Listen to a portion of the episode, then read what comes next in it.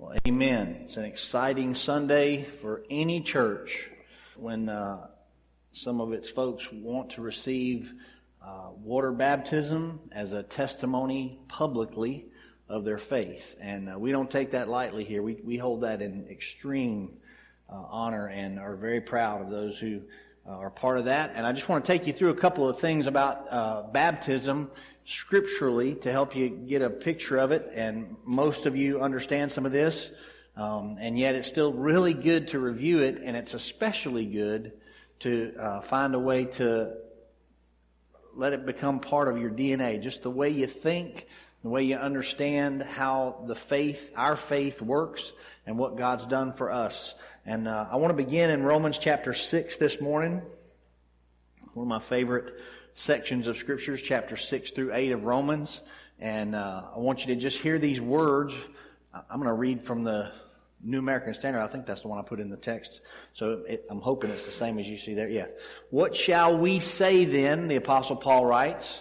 Are we to continue in sin that grace might increase? Now I'm just going to pause there because I really want you to get the setting of this verse, the, the background and the crazy question and uh, by the way, the Roman church, if you have any historical concept of what that amounts to, it's a whole bunch of Jewish people who were loyal to the Old Testament laws and, and all their Jewish faith, and they radically caught the vision that Jesus Christ was the Messiah, even though their leadership did not. The Jewish leadership still said, oh, he was just a fake. That was, that was not the real Messiah. And anybody believes that, we're going to persecute. We may even try to kill you, right? So, so there's a, a sect of, of core Jews that were not saved, that were resisting the, the Messiah himself and resisting the Christian faith Jesus came to proclaim. And then you have, in the other part of the, the culture there, you have the Romans who are completely worshiping pagan gods. And a bunch of them have found Christ and so here they were worshiping God, worshiping foreign gods, tons of them, and now they've found the true Christ, and, and they've tried to go from a plurality of gods to this one and true God they're going to worship Christ. They're meeting in the same small groups. I want you to think about your growth group times when you're just sitting around with 10 or 12 folks. They're meeting in the same cell groups in homes. They're meeting in, in private places because a lot of persecution. They're going up into the, the mountains and having these little cell group meetings. And in that meeting would be three or four Jewish people and four or five Roman people. And the Romans and the Jews never got along before until Christ came into their heart and brought a whole new thing happening. Jesus actually taught in John chapter 10, just way historical deal. Jesus taught in John chapter 10 to the Pharisees, he's, he told them, he said, My sheep hear my voice, and they follow me. He's talking about Israel. My sheep hear my voice, and they will follow me. And he literally meant away from the core teachings of the Jewish leaders who are teaching bad doctrine. They will follow me, and I will be their shepherd. He says, I'm the, I'm the gate out of that mess of doctrine that that's bad teaching. They follow me. And then he says in John 10, and I have other sheep that you Jewish people haven't even thought about yet. He's talking about the Gentiles. He's talking about us. If you're not Jewish today, he was talking about us. He's saying, I have other sheep that you don't know anything about, and one day we'll all be one fold. Well, that's what Paul's writing to in, in the book of Romans. He's writing to a, a fold of people that don't belong together socio, socio-economically in any reference in any concept you could ever think of, you wouldn't put a bunch of Romans and a bunch of Jewish people in the same room together. It just doesn't fit.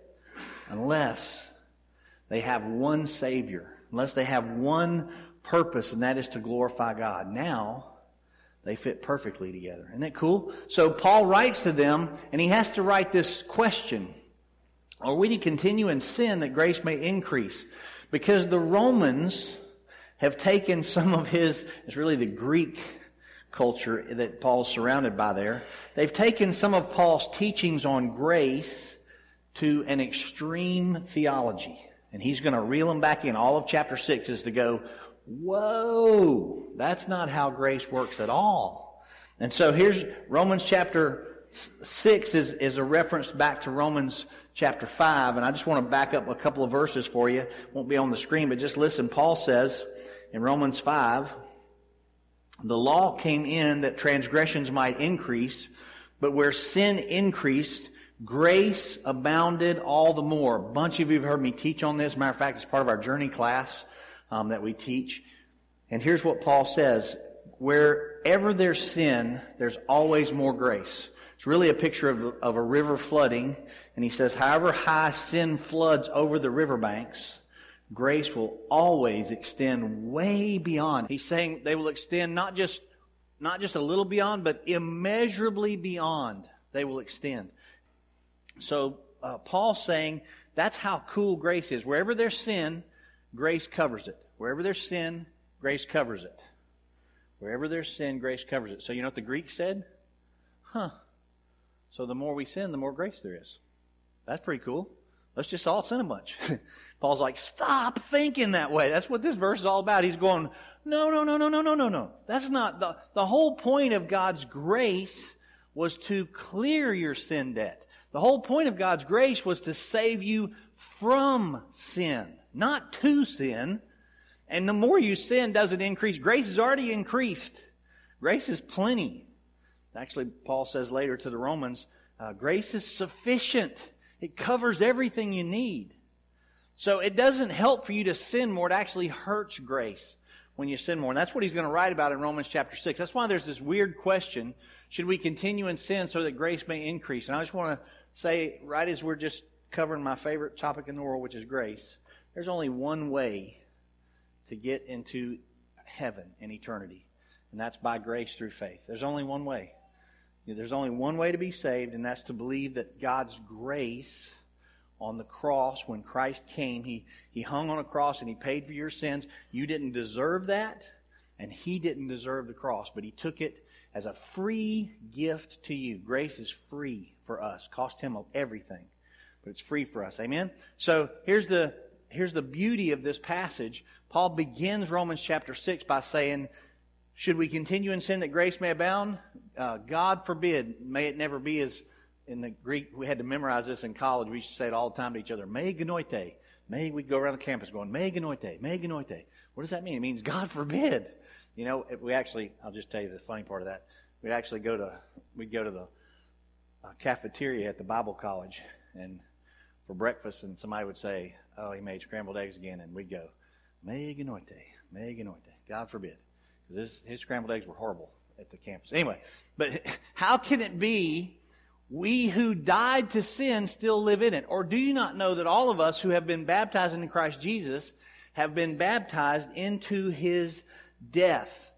Um, and let, and here, here's the rest of it. Therefore, we have been buried with him through baptism into death, so that as Christ was raised from the dead through the glory of the Father, so we too might walk in the newness of life. The whole point of our physical transformation that God does for us when we get saved is to say, once you were like this, dead, and now I've made you alive. And so baptism, physical baptism, is literally a picture of burial and resurrection, death to life through Christ. So just, just get your head around a couple of things here. Uh, begin by saying every Christian should be baptized. And there's a lot of arguments about that. I was reading a bunch of them this week just for fun. Uh, reading a bunch of little blog posts and stuff about, you know, that's an old fashioned thing and it was just for the new church and the first church and all that stuff. I'm like, well, if it, you know, the first church kind of was the model, so you might want to build off of that a little bit. You might want to have some of those values in there. And uh, just when we're trying to understand the theology of the scriptures, baptism is the expected norm it's the expected norm for New Testament believers. Now, listen to this. The Apostle Paul planted tons of New Testament churches. The Apostle Paul literally assumed every Christian he met had already been baptized. You imagine that? He assumed every Christian he'd met had, had been baptized. I have some Baptist friends that are very, very, very, very, very Baptist. They also assume that very same thing, by the way. Um, but Paul just assumed that it was the norm for Christians to be baptized. It was universally practiced in the early church. And when Paul's writing to the Roman Christians that he had never met, he's never met these Roman Christians that he was writing to. Uh, he was writing a letter to their church. And yet he's saying, I believe you understand baptism because when, when you were baptized by water, it was just like your baptism in Christ. So he assumes they've all been baptized, and the practice of the early church was when you got saved, you got baptized. When you get saved, it's early church, you got baptized. Saved, baptized. Saved, baptized. Saved, baptized. And it was just part of your faith life in those days. By the way, public baptisms in those days were small events, kind of like we're going to have today, where people would go to a body of water and Christians would gather around and they would celebrate someone's life changing decision to follow Jesus Christ. We're literally walking in the footsteps of people that have done it for centuries. They started in the New Testament. I'll just give you the, if you have your Bibles, look in Acts chapter 2, verse 40. Acts chapter 2 and verse 40 is a, is the model of the New Testament church. It's actually when Peter preaches and the very first believers come to know Christ and they're part of the church. So in Acts chapter 2, verse 40, Paul, Peter, after a long, powerful sermon about how the Jews were actually the ones who had Jesus killed and they're guilty of having him killed, but his, his death was for our salvation.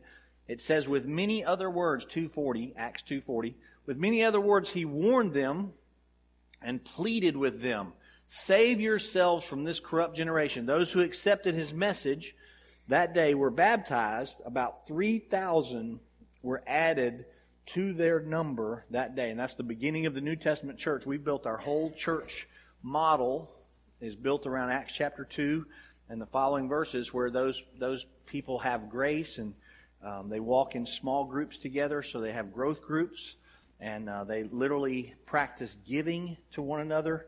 They understand their spiritual gifts. And so the Apostle Peter is very strong in his understanding that as soon as these people get saved, we're going to baptize them, 3,000 of them, and add them to the church.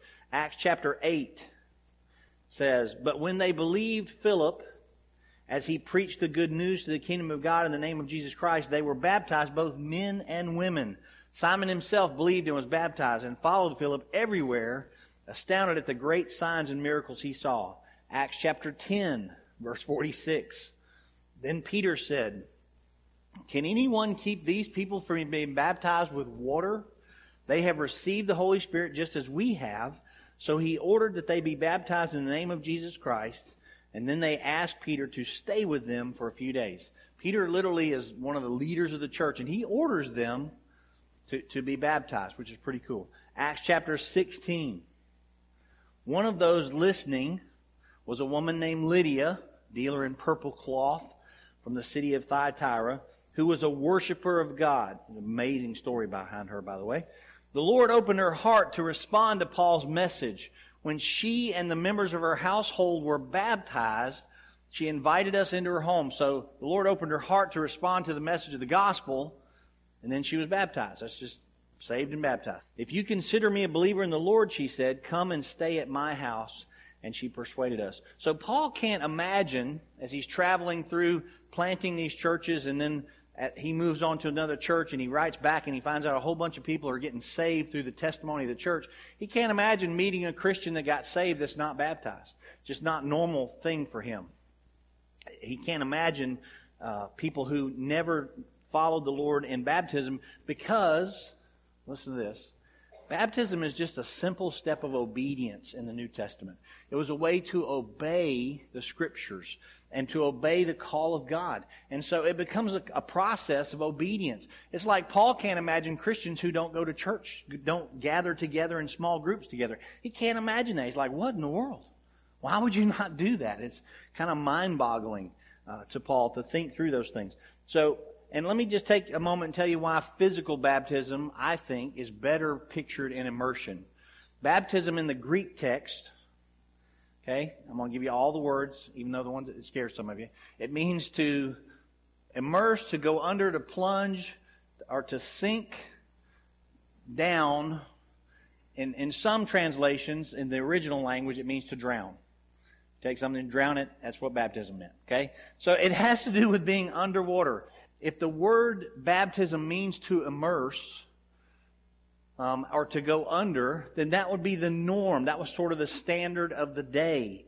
And I know there's a lot of church theology about this. I know there are churches. I know our original church, the Methodist Church, ha- had a sprinkling ceremony. And I remember seeing Brother David sprinkle people right here uh, at this altar and the one on uh, Turner Road. I remember seeing him sprinkle people for baptism because they didn't want to be immersed. And I get that. I get fear of water and all that kind of stuff. But the text actually means to immerse. It means to, to dunk, to put someone under. John 3:23 talks about John the Baptist. John the Baptist, the original baptizer who preceded Jesus, by the way, and preceded the kingdom coming.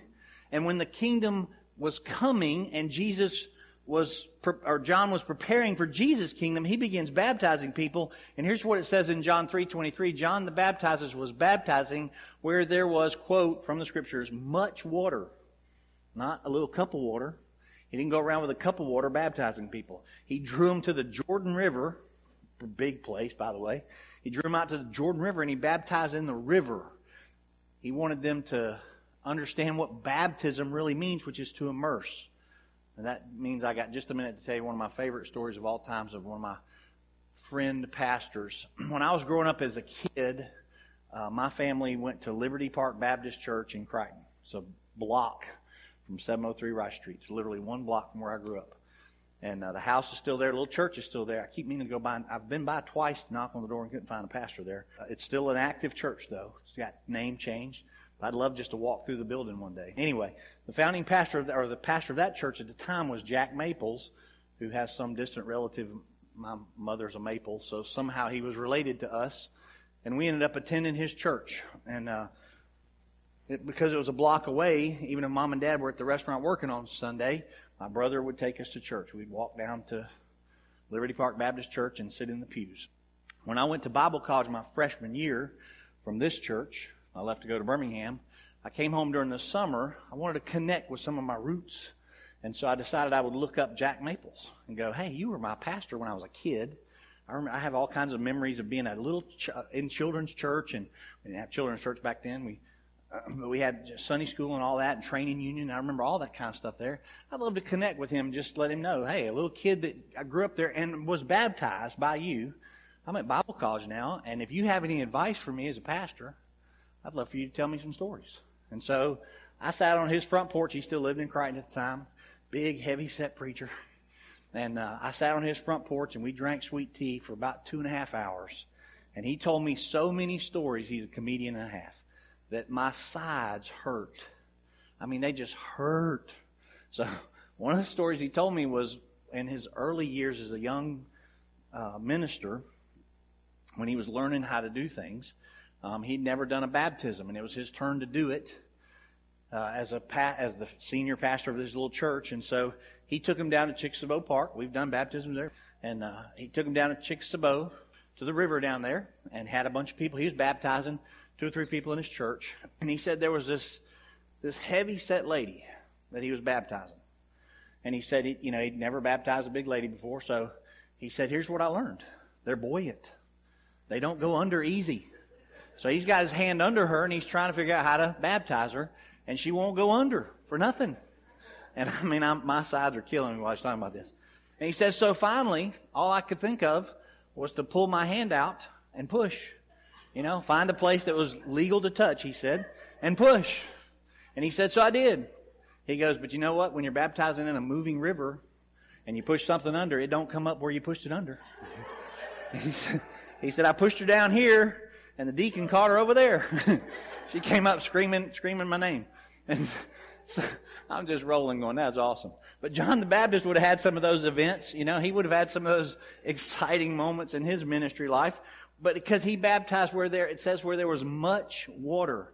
Acts chapter 8 verse 38. It's where Philip meets an Ethiopian and God leads that into a beautiful moment of salvation for the Ethiopian. And he orders the chariot to be stopped, and it says he went down into the water. Philip didn't take a jug of water from his traveling. He was traveling. He would have had a jug of water with him. He didn't take a jug of water and go, hey, let me baptize you real quick. He goes, hey, let's find the place that we can stop and go down into the water for baptism. So, baptism is meant to be by immersion.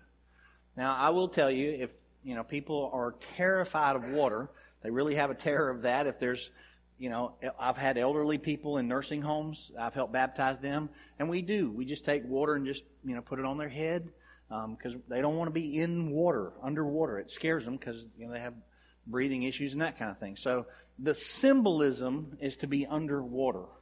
But I think it's best represented in the original picture of how John the Baptist did it and how Jesus did it and how he intended for the New Testament church to do it every chance you got. So that's why we encourage you to have water baptism and uh, for us to be able to put you under the water.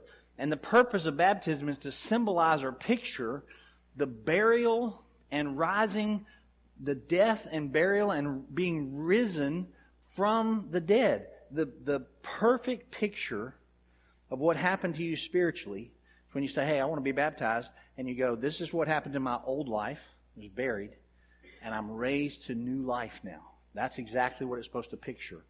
And it was intended in the New Testament church to do that. So here's the meaning of baptism, just as we finish out this morning. First of all, it signifies our death with Christ and our resurrection with Him. Romans chapter 3, 6, verse 3. Do you not know that all of us who have been baptized into Christ have been baptized into His death? When you trusted Christ as your Savior, you trusted His death to be your death. You were baptized into His death. When He died, you died. You say, well, I wasn't alive back then. He knows that.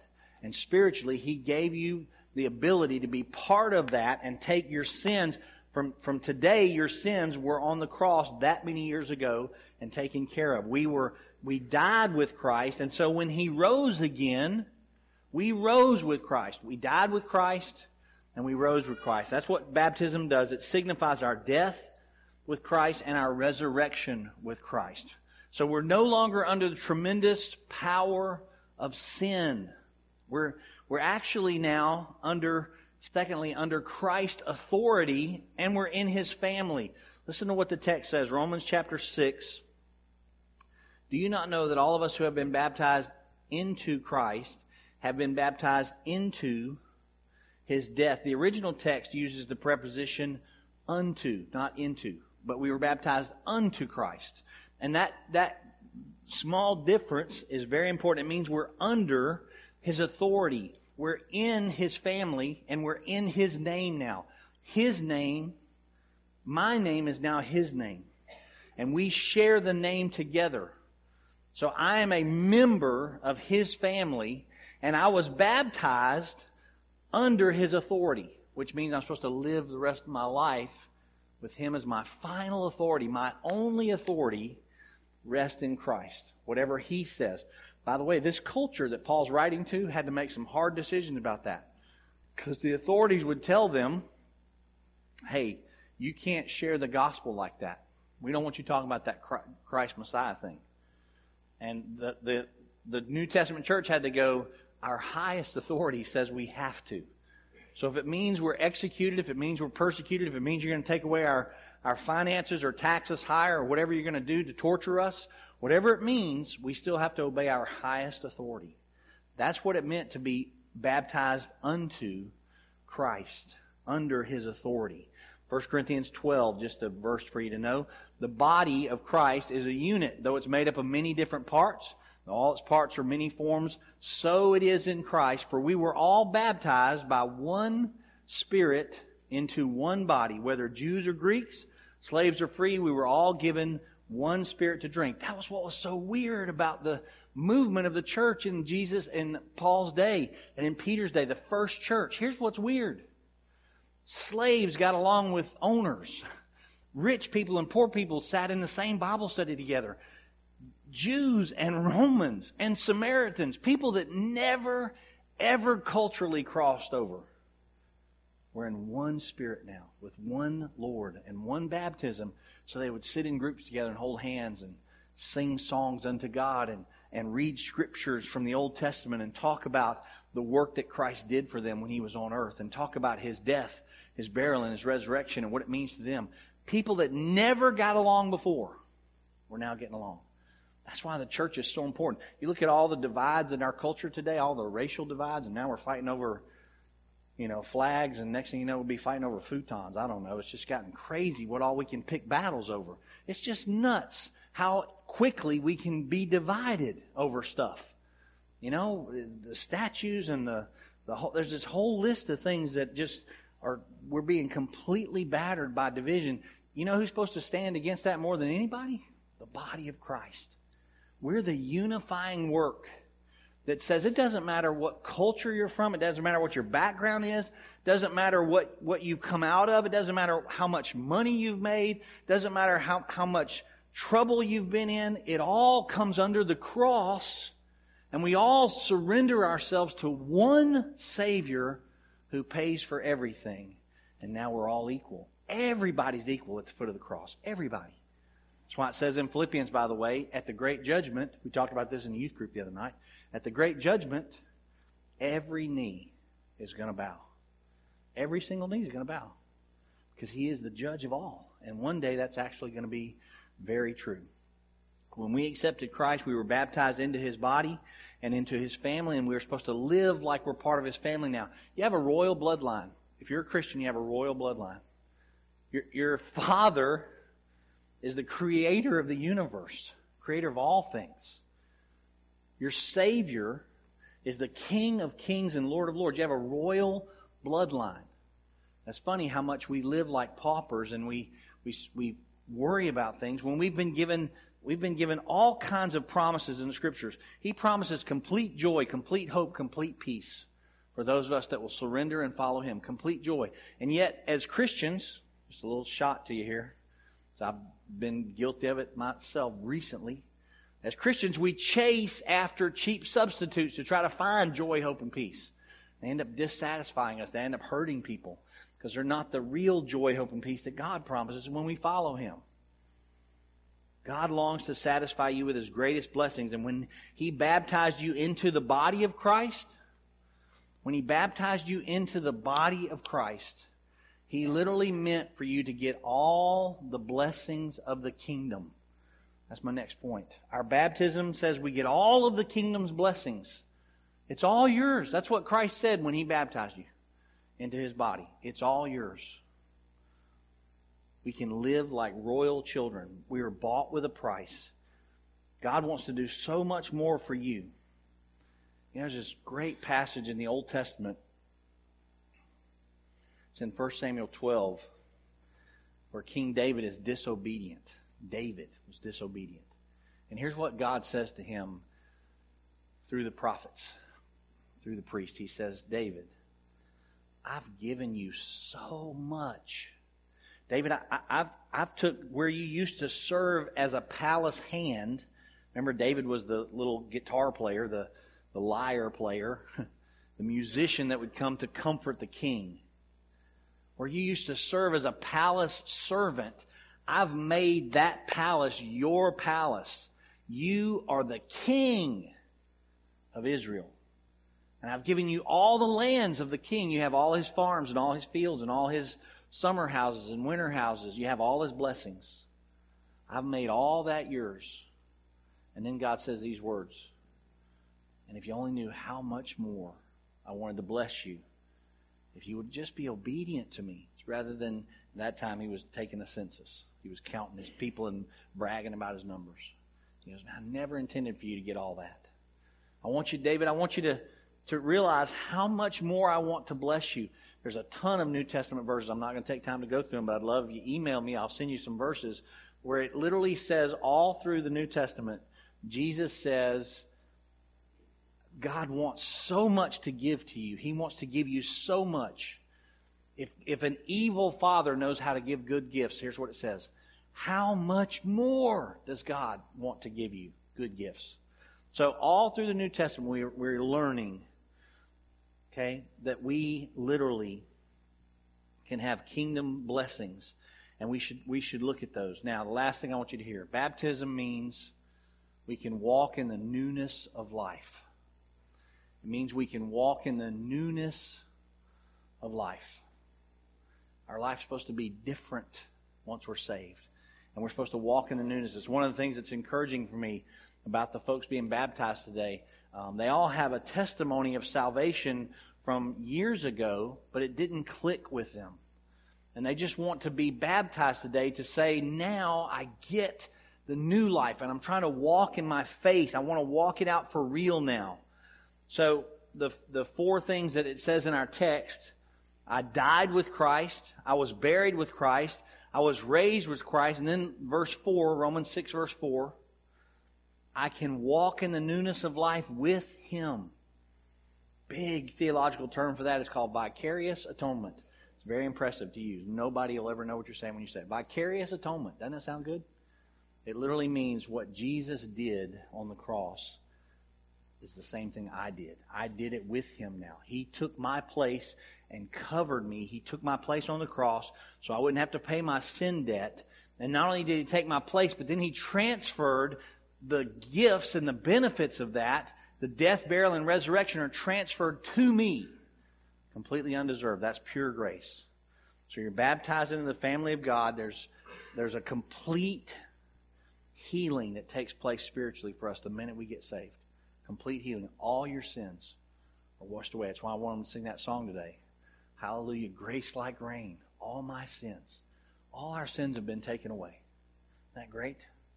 I want you to bow your heads with me, and then we're going to take a few minutes and pray, and then we'll, uh, as a church family, we'll walk. Some of you can drive down to the pond. There's plenty of room to park vehicles down there if you'd rather drive. Um, it's a pretty day to be walking. Um, we do have a church van. Uh, Darlene's willing to shuttle everybody in the van. If you'd like to pile up in the van and go, we'll take that for you. So let me pray for us today. Father, I thank you so much that thousands of years ago, your son was willing to pay an incredible price on the cross to make my baptism meaningful, to actually transfer his righteousness to me and cover all my sins. I thank you that He paid for my sins in full. I don't have to pay for any of them. I thank you that He made everything possible uh, for me to live in righteousness. And Lord, I look forward to knowing all of our church family, especially those baptized today. I look forward to seeing their newness of life as they continue to walk in it. I've been encouraged uh, by the things they've, they've literally experienced in their faith journey in the last few months uh, by the small groups they've been part of and the things they're growing in. So I'm asking you now to use our time down at the pond as an inspiration for us all to help us grow in our faith. And Lord, may we really celebrate the new life that is real for us today. In Jesus' name. All God's people said, Amen. Amen. It's a great day to go down to the pond. Pond is just down past this uh, line of, uh, it's actually a field over here and we've cut the back of it so you can